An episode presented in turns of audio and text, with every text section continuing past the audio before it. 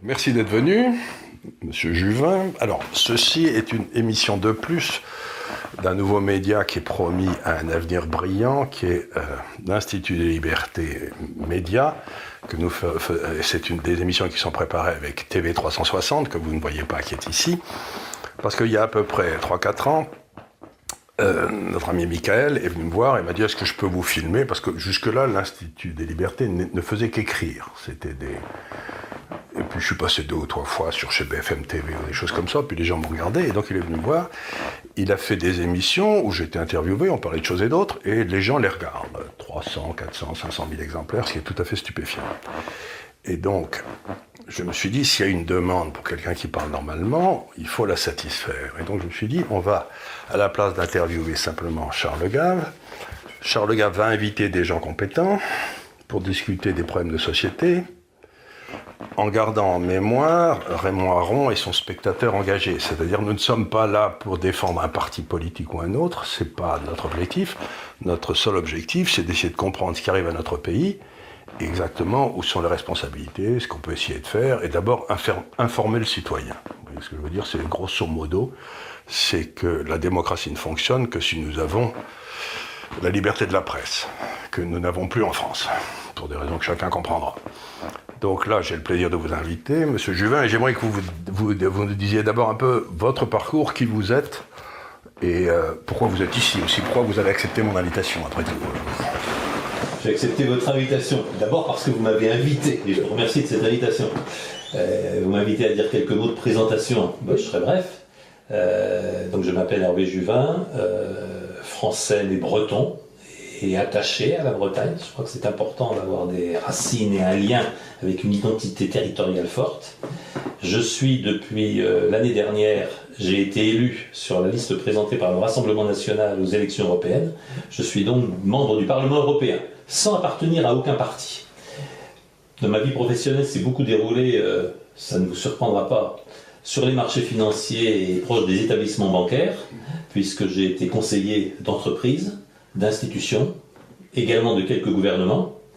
Et puis j'ai aussi développé une activité d'essayiste euh, avec de nombreux ouvrages qui ont évolué de la finance vers la société et aussi l'écologie.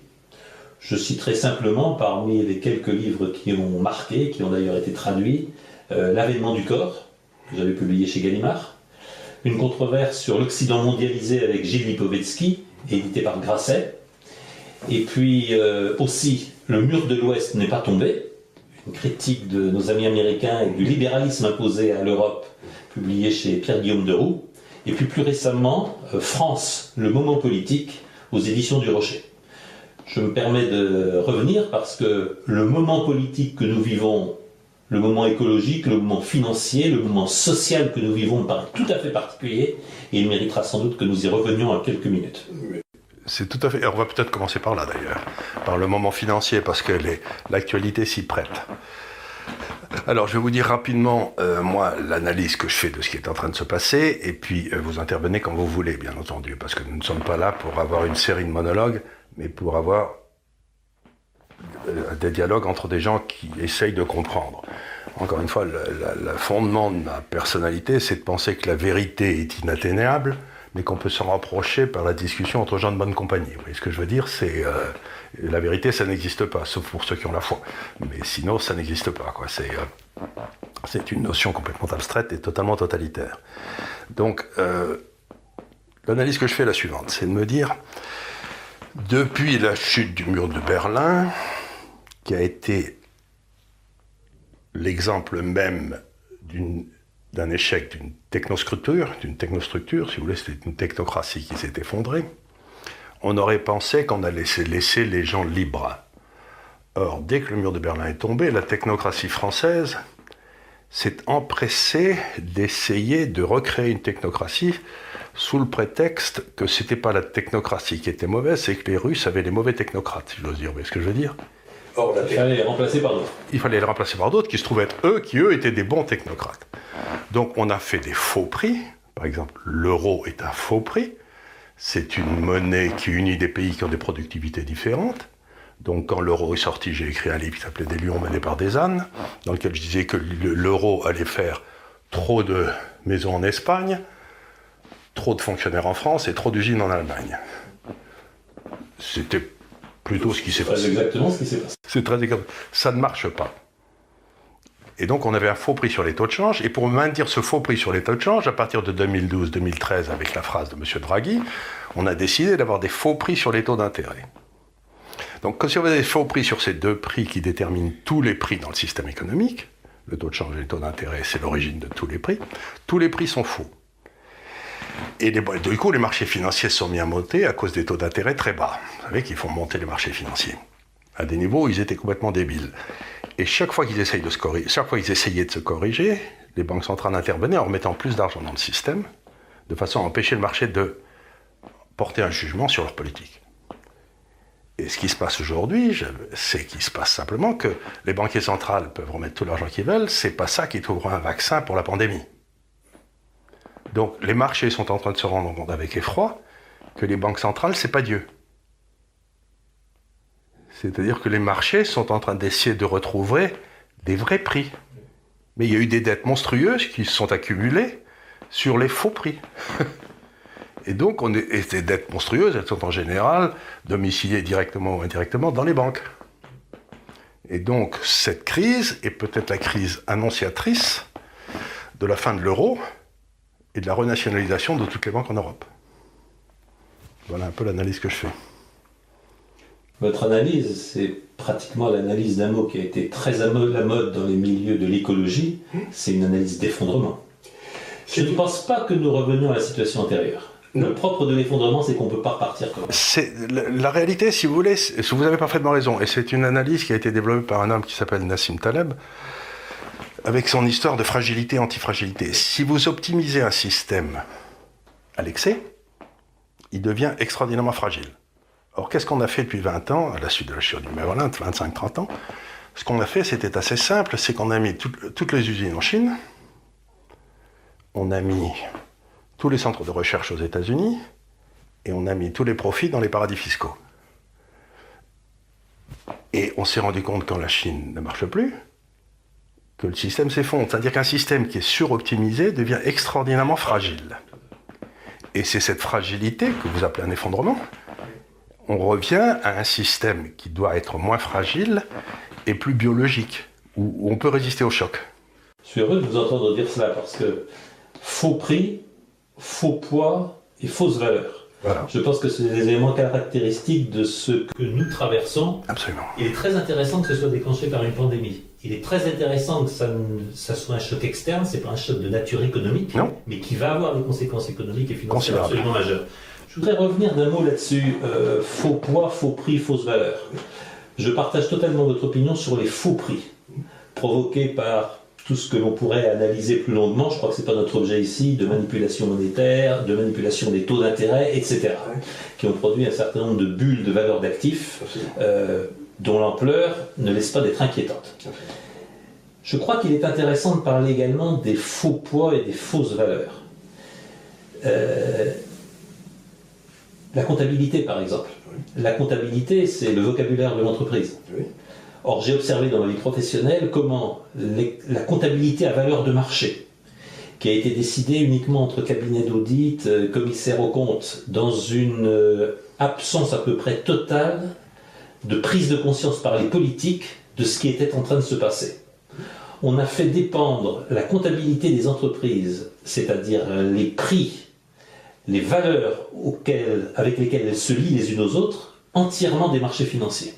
Auparavant, la comptabilité à valeur historique, c'était une comptabilité des engagements réciproques d'une entreprise par rapport à une autre et par rapport à ses créanciers. D'un seul coup, le seul étalon, le seul rapport prix, ça a été le marché financier. Et je crois que là, on a commis quelque chose d'extrêmement grave dans les années 2000, parce qu'on a donné une puissance absolument extraordinaire à la sphère financière en quelque sorte, elle est devenue, j'emploie les mots de Michel Foucault, l'instance de véridiction de l'économie. Or, chacun sait bien que les marchés ne s'autorégulent pas et qu'un prix de marché, c'est ce que les manipulations des banques centrales, etc., lui, lui font dire. C'est-à-dire, on revient toujours au marché, il peut s'écarter de la réalité pendant une période qui peut être, comme disait Keynes, les marchés peuvent rester idiots plus longtemps que je ne peux rester solvable. Tout à fait. Nous sommes d'ailleurs peut-être dans cette situation. Tout à fait.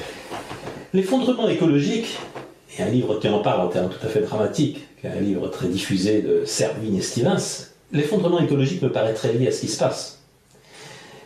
Si je dis les choses de manière un tout petit peu violente, et ça c'est les fausses valeurs, un des regards qu'on peut porter aujourd'hui et que portent nos amis américains sur l'industrie automobile allemande, c'est qu'elle ne produit pas des voitures, elle produit du CO2. Un des regards qu'on peut produire sur l'agrochimie et la chimie qui envahit l'agroalimentaire, c'est que ça ne produit pas de l'alimentation, ça produit d'abord la stérilisation des terres. Et l'autre regard qu'on peut porter sur la globalisation naïve, vous l'avez très bien défini, on peut euh, leur confier l'atelier du monde, parce que l'intelligence et la conception, ce sera toujours chez nous il y a un vrai problème quand ceux qui tenaient l'atelier se mettent aussi à concevoir et se mettent aussi à avoir des laboratoires de recherche. Bien sûr. Et là, on voit que depuis euh, probablement une trentaine d'années, nous sommes sur des faux prix, des faux poids et aussi des fausses valeurs. Nous avons attribué à la globalisation des vertus qui sont en train de partir en fumée. C'est pourquoi je voulais en venir là, euh, si vous me le permettez, Charles. Bien sûr. Ça ne reviendra pas comme avant. Je crois que la grande illusion consiste à dire il faut prendre quelques mesures, surtout pas fermer les frontières, le dogme européen. Donald Trump vient, à mon avis, à juste raison d'interrompre la capacité pour les ressortissants d'espace Schengen d'aller aux États-Unis. Que ne sommes-nous en état de prendre les mêmes mesures en Europe? Et je m'amuse en entendant les journalistes répéter comme des perroquets le virus ne s'arrête pas aux frontières. Enfin, c'est quoi les mesures de confinement sinon des frontières intérieures? Alors, quand je regarde tout cela, l'illusion que ça va revenir comme avant. Il y aura un pic, espérons, comme il nous est annoncé, il y aura un pic au mois de mai, et tout repartira comme avant. Je ne crois absolument pas. je, ne crois pas que les choses repartiront comme avant. Je ne pense pas que le Parlement européen, dont je fais partie, qui vient de fermer ses portes, je ne pense pas qu'il repartira comme avant. Je ne pense pas que l'Union européenne, qui vient de faire une nouvelle fois la preuve qu'elle est incapable de protéger les Européens, rappelons-nous quand même que les seuls mots d'ordre de l'Union européenne à ce jour, de Mme von der Leyen, de M. Michel quelques autres, c'est surtout pas touche aux frontières, il n'est pas question de toucher à l'espace Schengen. Or, on sait bien que la première mesure à faire, comme l'ont fait l'Autriche, la Slovaquie, d'autres pays, c'est d'arrêter les trains, d'arrêter les avions, d'arrêter les cars et d'arrêter les déplacements. Bien sûr. L'autre message inquiétant, c'est surtout à la frontière avec la Grèce et la Turquie, offrons un accueil totalement respectueux des droits de l'individu aux migrants, qui sont pratiquement une arme de guerre aux mains d'Erdogan. Ça veut dire une capitulation en race campagne, et ça veut dire une fois de plus la soumission imposée aux nations européennes par l'Union européenne. Je ne pense pas que ça reviendra comme avant. Et je partage avec quelques amis avec qui j'en parlais récemment, euh, des essayistes comme moi, ça n'est probablement pas sur un sujet économique ou financier que l'Union européenne va exploser.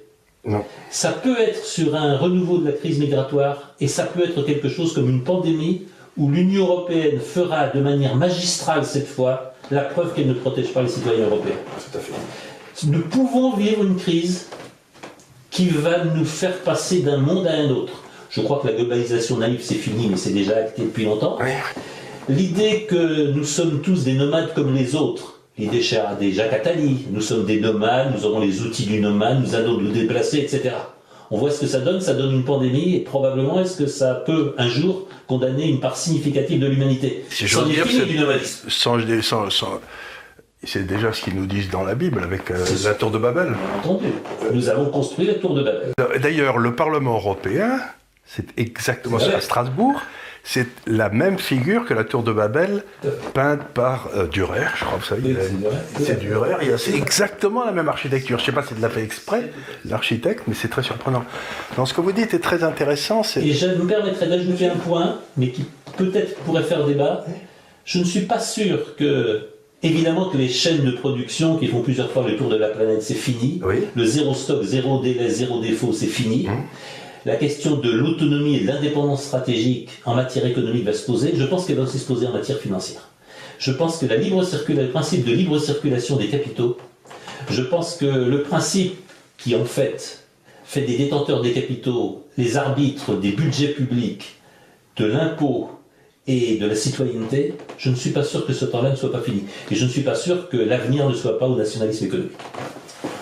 Ce que vous dites est très intéressant parce que c'est une des thèses que je développe en, face de mes clients. Je leur dis, bon là, on a des problèmes avec la globalisation, etc. Mais en tant que financier qui est chargé de gérer l'épargne de tiers, parce que nous avons 1000 clients dans le monde, dans 65 pays, ils sont tous des gens qui gèrent de l'épargne pour le compte de tiers, il faut que vous vous rendiez compte d'une chose, c'est qu'il n'est pas du tout certain qu'on ne va pas avoir des contrôles d'échange partout parce que c'est euh, au moins le monde est en train de se scinder en trois zones. Vous avez l'Asie autour de la Chine qui est en train de gagner, c'est la conférence que j'avais faite à Bruxelles. Vous avez bon l'Amérique et la zone dollar, mettons, et puis vous avez l'Europe qui est le, ventre mou en quelque sorte pour l'instant, mais ça ne veut pas dire qu'elle le restera. Et donc, il est probable que les mouvements de capitaux vont rester à peu près ouverts à l'intérieur de chacune de ces trois zones, mais je suis pas du tout certain que entre, les, elles. entre elles que ça va se passer aussi bien que ça. Quoi. C'est euh, et donc, il me semble qu'on va avoir un monde où on va casser l'unipolarité du pouvoir américain. C'est-à-dire que la Chine est en train d'essayer de dédollariser l'Asie.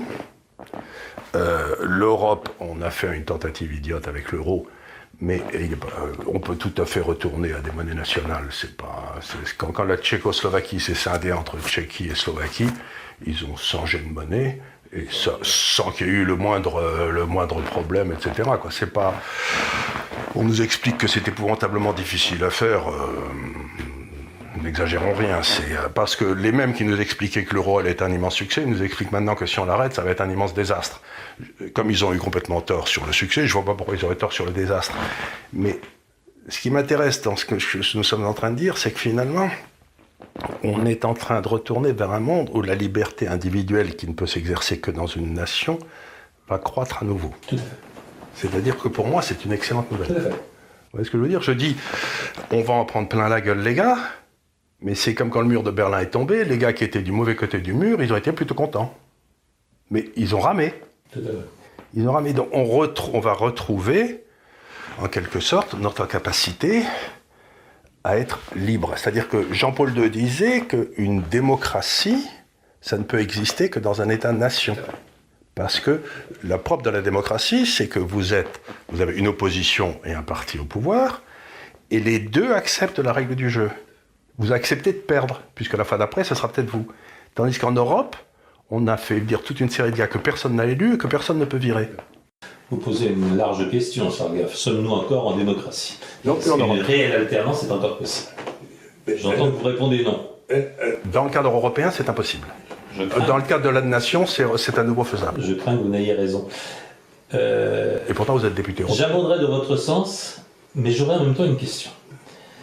J'abonderai dans, dans votre sens sur ce que vous venez de dire de la nation. La nation, c'est la grande inconnue euh, des théories économiques, du discours dominant évidemment du discours de la globalisation. On a tout fait comme s'il n'existait plus. Ça n'était que de la pollution, du retard, des embêtements euh, légaux, fiscaux, etc. Et avec les, et, avec les crétins qui y croyaient. Exactement. Euh, j'ai dû faire partie des crétins, je crains que vous aussi d'ailleurs. nous voyons aujourd'hui, et d'ailleurs c'est très clair, face à la crise migratoire, comme face à la pandémie, il n'y a que les États-nations qui agissent et qui réagissent. La situation est extrêmement claire et je crois qu'elle est impitoyable pour tous ces construits comme superstructure. Nous sommes parfaitement d'accord là-dessus. J'ajouterai un mot qui est pour moi un élément de très violente séparation d'avec ce qu'on appelle les écologistes. Vous savez, vert à l'extérieur, rouge à l'intérieur. Tout à fait. Euh, ce sont tous des internationalistes et des globalistes passionnés. Euh, les problèmes sont globaux, les solutions sont globales. C'est exactement l'inverse. J'entendais récemment sur France Culture un des vrais experts français en écologie, qui est Dominique Bourg, dire qu'on ne pourra rien faire en faveur d'un environnement plus sain, d'une terre mieux conservée et de la préoccupation écologique si on n'a pas un État fort en pleine possession de son territoire. Je suis absolument convaincu de ça. Ça n'est qu'au niveau national et au niveau local qu'on peut traiter les grandes questions C'est ce que montre la Suisse un peu. C'est ce que montre la Suisse. Et là, il faut dénoncer l'imposture écologique, ouverture des frontières, solution globale. C'est un bon moyen de mettre beaucoup d'argent pour ne rien faire. Non, mais l'argent que vous mettez, si je peux me permettre, il n'est pas perdu pour tout le monde. Pour tout le monde, c'est le scandale des 1000 milliards du plan vert de Mme von der Leyen, dont les multinationales et les intermédiaires financiers se frottent les mains. Je ne suis pas sûr que ça ramène des oiseaux en Bretagne ou des poissons en Amérique. C'est un autre sujet. Je suis certain que ça viendra. J'avais une question, Charles. En revanche, nous serons peut-être volontiers, euh, nous serons peut-être en désaccord là-dessus. Pas grave, je ne suis jamais. Que me répondez-vous si je dis j'accueille très volontiers en tant qu'Européen français mais européen aussi, j'accueille très volontiers l'idée d'un monde multipolaire, Simplement, zone de l'art, on voit bien. Zone chinoise, étendue à une grande partie du continent asiatique. Tout à fait. Est-ce qu'il y a une chance pour les nations européennes d'exister dans l'Union européenne en dehors de l'euro? Est-ce que l'euro ne peut pas être un moyen de l'indépendance et un moyen de l'autonomie européenne? Non, c'est l'euro, c'est une fausse solution. Euh, je crois qu'il faut repartir d'ailleurs. Euh, je vais essayer de commencer par une, une plaisanterie que j'aime beaucoup que font les Finlandais. Ils disent dans un pays, il y a toujours une armée. Si c'est pas l'armée du pays, c'est l'armée du pays d'à côté. Et ils le savent bien, puisque d'un côté ils avaient la Russie et de l'autre côté la Suède. Donc ils, ont, ils en ont vu passer. Les Polonais pourraient en parler aussi. Les Polonais pourraient en passer à parler aussi. Donc euh, le vrai problème, si vous voulez, c'est que vous voyez quel sera le, le, suzerain en Asie, vous voyez quel sera le suzerain en Amérique. en Amérique, et vous voyez bien que euh, la bataille pour le Pacifique va être intéressante. Mais je ne pense pas qu'elle sera militaire, mais enfin, elle, elle pourrait le devenir. Elle sera chaude. Mais par contre, nous n'avons plus d'armée en Europe. La bataille pour l'Europe.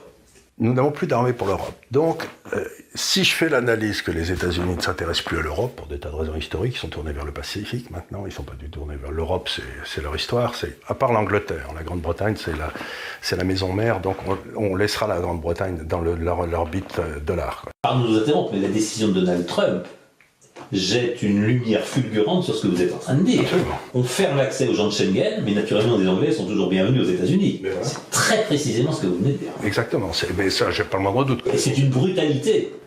Mais on peut dire tout ce qu'on veut de Trump, mais il, il appelle un chat un chat, quoi. Vous voyez ce que je veux dire? Il a pas. il- Ce qui est un immense scandale pour l'Union Européenne, on ne dit jamais ce qui est. Et, et pour les classes dirigeantes d'autrefois aux États-Unis, qui sont très malheureuses d'avoir un type qui dit la vérité pour une fois, quoi. Les pauvres, ça les, a, ça les traumatise. Je m'interromps une nouvelle fois, mais c'est ce que j'éprouve presque tous les jours au Parlement européen. Le grand crime au Parlement européen, c'est de dire ce qui est. Vous pouvez aligner des formules creuses sur l'accueil à réserver aux migrants, les valeurs européennes qui nous obligent, etc., etc. Si vous appelez un chat un chat et si vous dites ce qui est, euh, vous êtes voué aux gémonies et à la limite on vous enlève, on vous enlève votre droit de parole. Mais vous savez, il y avait une chanson qui était Celui qui dit la vérité. Vous Et au Parlement européen, c'est la constante. hein. C'est la constante, mais ça, ça doit être pénible de travailler là-dedans. J'imagine rien de pire. Si vous voulez vivre dans un état de mensonge et de schizophrénie tout le temps. Oui, c'est en même temps inquiétant parce que le retour au réel va être très brutal. Je ne suis pas sûr que ce soit Ils pas en train de vivre le crash. Oui, c'est ce qu'on est en train de vivre. Donc, si vous regardez l'Europe de façon dépassionnée aujourd'hui, vous dites, il n'y a que deux armées en Europe. Grosso modo, c'est l'armée russe ou l'armée turque. Et donc, il va falloir que les Européens décident Est-ce qu'ils sont turcs ou qu'ils sont russes? Est-ce qu'ils préfèrent être, euh, en quelque sorte, sous protectorat militaire russe ou sous protectorat militaire turc? C'est la question qui va se poser. Ça, j'ai pas de réponse, parce que c'est pas moi qui apporterai la réponse, ce sont les peuples. Vous tenez pour rien les armées britanniques et françaises. britannique, elle fera partie du continent européen, du continent américain, et euh, j'aurais tendance à... Vous savez, c'est quand on pose la question en français qui sont nos principaux ennemis, ils vous disent toujours les Anglais, bien entendu, et si vous leur posez la question, et avec qui vous voudriez être allié dans une guerre, ils disent toujours les Anglais aussi. c'est assez curieux quand même. Donc on les aime pas, mais on sait... L'ambiguïté fondamentale de nos relations. Ça dure depuis quelques siècles. Ça dure depuis quelque chose, mais en fait, c'est- ils sont, moi j'aime beaucoup les Anglais, qui sont, j'ai passé 25 ans, donc je, je crois les connaître. Et, et donc pour moi, c'est ça la question essentielle, c'est euh, si on suit le Parlement européen, ce sera l'armée turque. Pas de capacité endogène aux pays de l'Union Européenne, j'oublie la Grande-Bretagne, ceux qui restent, pas de capacité endogène à réveiller euh, d'efforts de défense, à réveiller une capacité économique et financière indépendante, et en gros à s'affirmer comme un pôle. Avec 1,2 enfants par femme, il n'y a pas d'enfants. Vous n'allez pas envoyer des comptables belges de 55 ans crapahuter dans les montagnes. On n'a plus d'enfants. Donc si on n'a plus d'enfants, comment vous faites une armée si vous n'avez pas d'enfants? Donc comment voyez-vous euh, le choix? Vous dites que le Parlement européen nous conduit en gros à accepter la Turquie, Oui. c'est le chantage d'Erdogan, plus de visa pour les ressortisseurs turcs, etc. etc. C'est en fait en faire des invités permanents au sein de l'Union européenne. Oui. Et vous dites que nous fermerons la porte à la Russie. C'est ce qu'on fait en ce moment, non Parce que. euh, Je dis pas que c'est bien ou c'est mal. J'essaye de raisonner un petit peu sans a priori.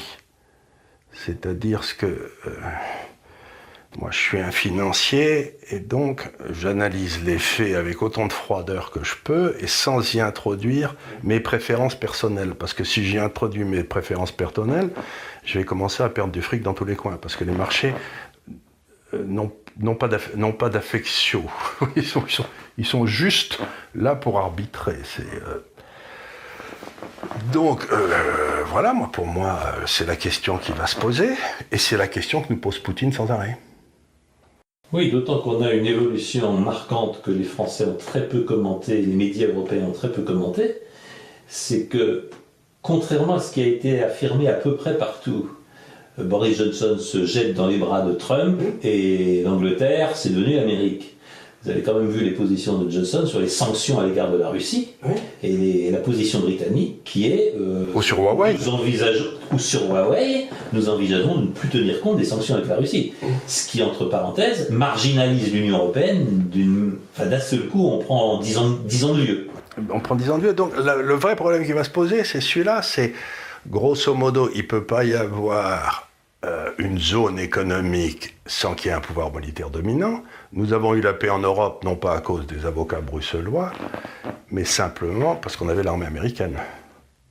Bon, si l'armée américaine décide de s'en aller, mais elle s'en ira pas de Pologne.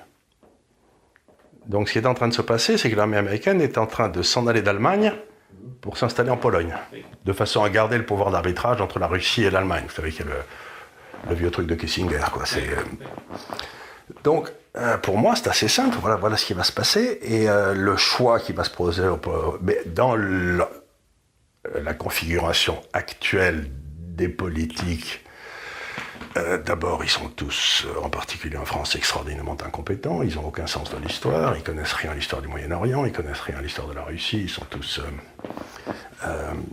sont tous. vous savez, vous avez lu le Petit Nicolas de Saint-Pé? Oui. Vous avez vu, ben, nous sommes gouvernés. lecture philosophique de grande importance. De grande importance. De beaucoup d'enseignements. De beaucoup d'enseignements. Ben, nous sommes gouvernés par des Agnan. Vous vous souvenez d'Agnan Les parfaits bons élèves. Les parfaits bons élèves, celui qui. Euh, et qui rate toujours tout. Qui rate toujours tout et qui disait toujours à la maîtresse Vous nous avez dit que vous feriez une interrogation écrite aujourd'hui et tout le monde Tais-toi, tais-toi. nous sommes gouvernés, si vous voulez. Pour moi, le président français actuel, c'est. Oui, Agnan maquillant père de la nation, c'est une image qui me plaît assez bien. Agnan, et, si vous voulez, en plus, sans vouloir être méchant, enfin, il a épousé sa maîtresse, quoi. Donc, euh... Agnan maquillant père de la nation, c'est assez drôle. Euh... Mais voyez, vous voyez pas Agnan faire ce choix, quoi. Je me permets de revenir à ma question. Donc, vous dites qu'en aucun cas, la monnaie unique, l'euro, euh, ne sert d'affirmation à l'Europe. Ne peut servir d'affirmation de l'indépendance de l'Union européenne. Et que faites-vous du scénario de l'Union asiatique? Que faites-vous du scénario qui contourne la, Russie, la Turquie? La Turquie a quand même quelques problèmes avec nos amis chinois.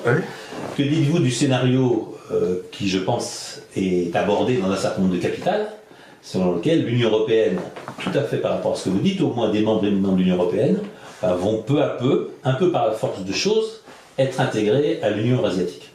C'est tout à fait évident, c'est exactement euh, Schröder. Exactement. C'est ce qu'il ne cesse de réclamer, euh, de dire avec une, vraie vision. avec une vraie vision, en disant il faut maintenant que, euh, ben, si vous voulez, en géopolitique, si vous contrôlez la masse des terres, vous contrôlez le monde. Dans la masse des terres aujourd'hui, ça va de Moscou, grosso modo, à Pékin. Quoi.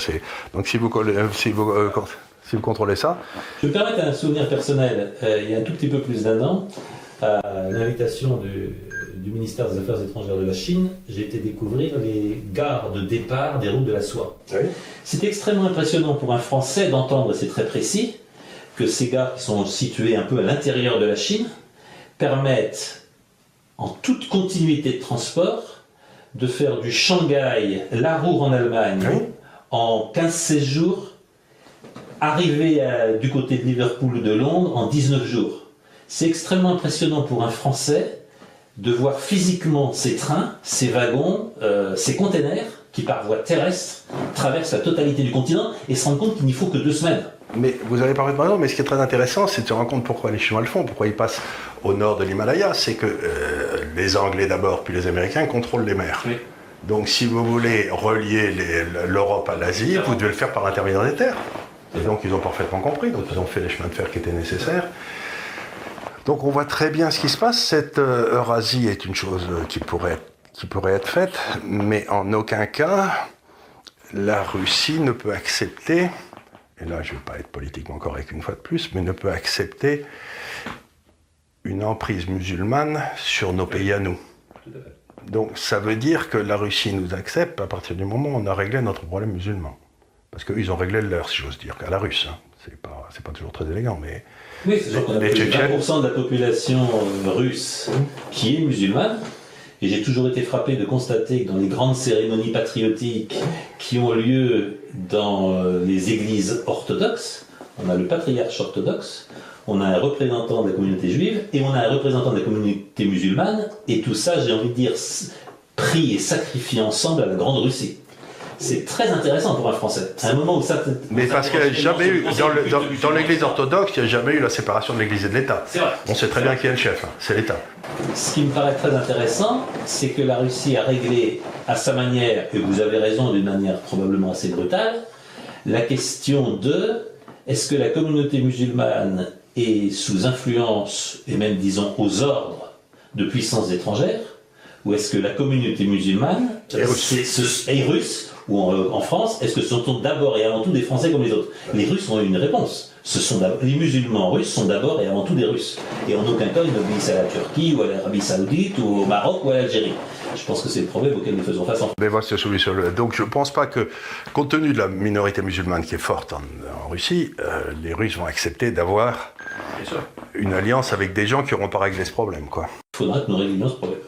À ce moment-là, la, ré- la réponse sera faite d'elle-même. Quoi. C'est, euh, Donc ce qu'on est en train de décrire, là, c'est un monde qui devient un petit peu euh, difficile parce que toutes les lignes de force, toutes les institutions internationales se sont organisées autour de l'hyperpuissance américaine. Or, Et du dollar. et du dollar. Et on sent bien que c'est fini. Que c'est fini. Donc c'est euh, ce qui peut amener des questions sur. Par exemple, la Chine et la Russie sont en train de préparer très ostensiblement le retour de l'or dans les paiements internationaux. On le voit bien avec le rapatriement des réserves d'or d'un certain nombre. Et les achats d'or monstrueux qu'ils font. européens et les achats d'or monstrueux. Les achats d'or. Nous sommes- ce que nous sommes en train de dire, euh, Charles Gaff, c'est assez lourd. Nous sommes en train de dire qu'une page est en train de se tourner. Complètement. Nous sommes en train de dire que la globalisation telle que la pratiquaient les entreprises, je ne suis pas dans l'idéologie, les supply chains euh, qui font la planète entière, le fait que 80 ou 90% des médicaments vendus en France soient fabriqués en Inde et surtout en Chine aujourd'hui. Toutes les ça, matières premières viennent de Chine. Toutes les, euh, toutes les matières premières tout viennent de ça, c'est Chine. probablement fini. Oui. Et la question d'autonomie et d'indépendance stratégique en matière économique va probablement reprendre le dessus. Nous sommes en train de dire que l'universalité du dollar, c'est probablement fini, fini. avec la constitution de zones monétaires Tout à fait. qui vont viser à une assez grande étanchéité les unes vis-à-vis des autres, c'est en train de se mettre en place. Et si je devais faire un pari, quelle sera la monnaie dominante en Europe? Je dirais la livre sterling. Un peu un Brexit à l'envers, que vous dites là. Vous dites qu'ils vont être encore plus in en étant out qu'ils n'étaient out en étant in. Mais regardez, c'est ce qui s'est passé au 19e. Ils, Oui. ils avaient la City, c'était la livre qui dominait le monde.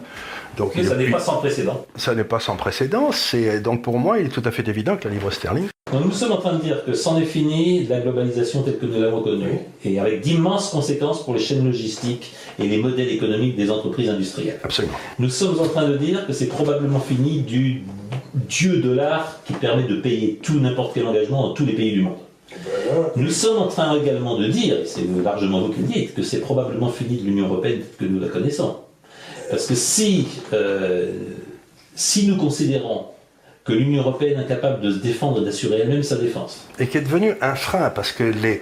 euh, prenez par exemple toutes ces histoires de, du plan dont vous avez parlé, des 1000 milliards qui vont être dépensés, etc. New Green Deal. de New Green Deal, il est tout à fait évident que ça va coller encore une couche de frais supplémentaires sur les entreprises européennes.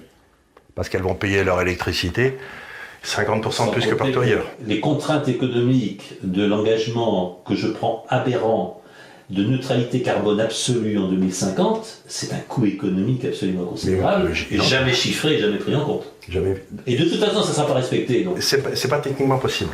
c'est comme techniquement- l'accord de Paris dont on nous rebat les oreilles à grand son de trompe, euh, l'accord sur le climat de Paris, on sait déjà qu'on ne le tient pas. Mais le seul qui a baissé depuis, c'est les États-Unis. C'est quand même rigolo, quoi. Parce qu'ils en sont sortis en disant tout paye sur nous, mais ils continuent à avancer eux. Mais nous, comme on avait, on s'était fixé des objectifs, et par contre, on n'avait rien demandé ni à la Chine ni à l'Inde, qui continuent avec, qui avaient le droit de polluer jusqu'en 1930, 2030. Donc c'était tout à fait extraordinaire. Cet accord de Paris, c'était encore une espèce de, de trappe qu'avait mis Obama. C'est le piège, le piège des grandes idées globales qui, qui, qui n'intéressent nulle part. Donc nous sommes en train de dire que l'Union européenne, si elle n'est pas capable d'assurer elle-même sa défense, si sa monnaie ne sert qu'à faire diverger les économies, je partage votre constat, ce qui nécessairement a une fin. Il y a un moment, on ne peut pas maintenir dans une union politique des économies qui divergent sans cesse, sans cesse. Et Il n'y a eu aucune hausse du pouvoir d'achat moyen en Italie depuis 20 ans. Oui. Aucune, zéro. Tout à fait. Ce qui explique probablement la situation politique actuelle et surtout la situation politique à venir en Italie. À venir avec Salvini qui va prendre le pouvoir très bientôt. Je partage, je partage votre opinion. Donc, si vous voulez, à partir du moment où c'est à peu près aussi idiot l'euro que l'était, euh, comment dire, euh, ben, je sais pas, la, zone, euh, la zone latine or, vous savez qu'il y avait en 1880 entre la Suisse, l'Italie et la France. L'Italie s'y est collée dedans et elle n'était pas aussi productive que la Suisse ou la France, donc eh ben, ils ont sauté, ça les a amenés à Mussolini à terme.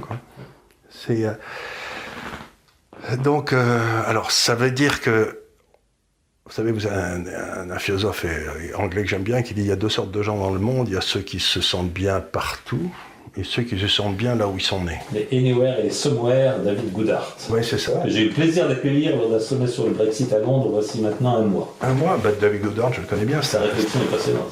Sa réflexion est excellente. Donc aujourd'hui. C'est peut-être la fin des Anywhere je crois qu'on est arrivé à la fin des Anywhere. C'est le grand retour des Somewhere. Tout à fait. Et on nous appelle populistes. Nous ne sommes pas des nomades comme les autres. C'est une formule que j'emploie souvent, mais je dois croire profondément juste et j'ai le sentiment de l'éprouver. Pouvoir avoir eu la chance professionnelle euh, de voyager dans beaucoup de pays du monde, je ne suis pas, de, je ne suis pas en France de passage. Je ne suis pas quelqu'un qui a choisi la France parce que le climat me va bien, il y a des jolies maisons et on y mange bien. Je suis de France. Et je pense que ces notions d'appartenance et de lien vont prendre Mais la patrie, c'est l'endroit. La patrie, c'est l'endroit où votre père est enterré. Hein. Tout à fait. C'est ça la patrie, c'est rien d'autre. Hein. Oui, vous avez aussi un constat. La France, depuis longtemps, n'a heureusement pas vécu de drame ou de tragédie nationale. Je crois que le phénomène de pandémie actuelle peut être aussi le phénomène de krach boursier, de crise financière durable va provoquer quelque chose que le savent bien tous les pays, et je pense à ce malheureux Liban aujourd'hui. Tous les ressortissants de pays qui ont vécu des guerres civiles, des révolutions ou des guerres, savent très bien que le problème, c'est pas trouver le lieu le plus agréable, euh, le lieu où on a planqué son argent, le lieu où on mange bien, c'est trouver le lieu où on a de la famille et des amis. Il faut aller vivre dans le lieu où on a des proches. L'idée de se bunkériser dans un abri quelque part où on est tout seul, c'est la fin. Eh ben, c'est le suicide. Quand ça va très mal autour, il faut former communauté. Mais il faut faire société avec les siens. Il faut, et je pense que c'est ce qui nous attend politiquement. Je pense mais que je vois déjà, j'en vois déjà, j'en vois déjà les, prémices. Ce qui m'amuse énormément, c'est que vous savez, j'habite dans le 16e, donc je me balade dans le 16e, je vois toutes les écoles. C'est plein d'écoles le 16e. Hein. Il y a des écoles partout. Et vous, par exemple, il y en a une ici, euh, un peu plus loin.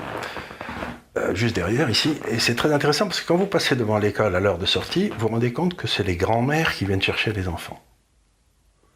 C'est-à-dire que la structure familiale française aujourd'hui ne survit qu'avec les femmes qui travaillent et la grand-mère qui ne travaille pas ou qui ne travaille plus, qui vient s'occuper des petits. Et donc on voit déjà se reconstituer ces cellules, ces cellules originales de solidarité qui sont dans le fond les seules qui... qui, Tout à fait. On va revenir aux solidarités fondamentales. Ça me paraît tout à fait... Et on va très vite faire éclater la blague que tant de philosophes, sociologues, etc. ont répandu, nous avons tous des identités multiples, nous sommes tous à la fois des tas de choses. Euh, tout pays qui a vécu en situation de guerre civile ou de révolution le sait bien, il y a un mot de passe, vous avez le mot de passe ou vous n'avez pas le mot de passe. Et il y a pas, on n'a pas dix identités. Non, c'est un petit peu ce que les, moi, je dis toujours, moi, je suis né en Syrie, j'ai fait partie de cette famille, vous savez, qui était dans l'Empire français, puis au fur et à mesure que l'Empire français se rétrécissait, on revenait vers la France. Mais euh, j'ai toujours pensé, je suis pas du tout, euh, je suis attaché à certains lieux parce que c'est là où il y avait ma famille quand on était en vacances ou n'importe quoi, mais j'ai pas cet attachement à la terre. Mais je dis toujours que j'ai un attachement à la France au travers de sa culture, de ses livres, de sa langue, etc., qui est un peu comme les Juifs peuvent l'avoir pour la Torah. Vous voyez, c'est un, je suis plus, un intellectuel, donc je vais plus faire les livres et la langue que vers des lieux. Où... Mais il me semble pour moi évident que, euh, euh, ben, c'est ce que disait cet écrivain que j'aimais beaucoup, qui a écrit La promesse de l'aube, Romain Il disait Je n'ai pas une goutte de sang français, mais la France coule en moi. Oui.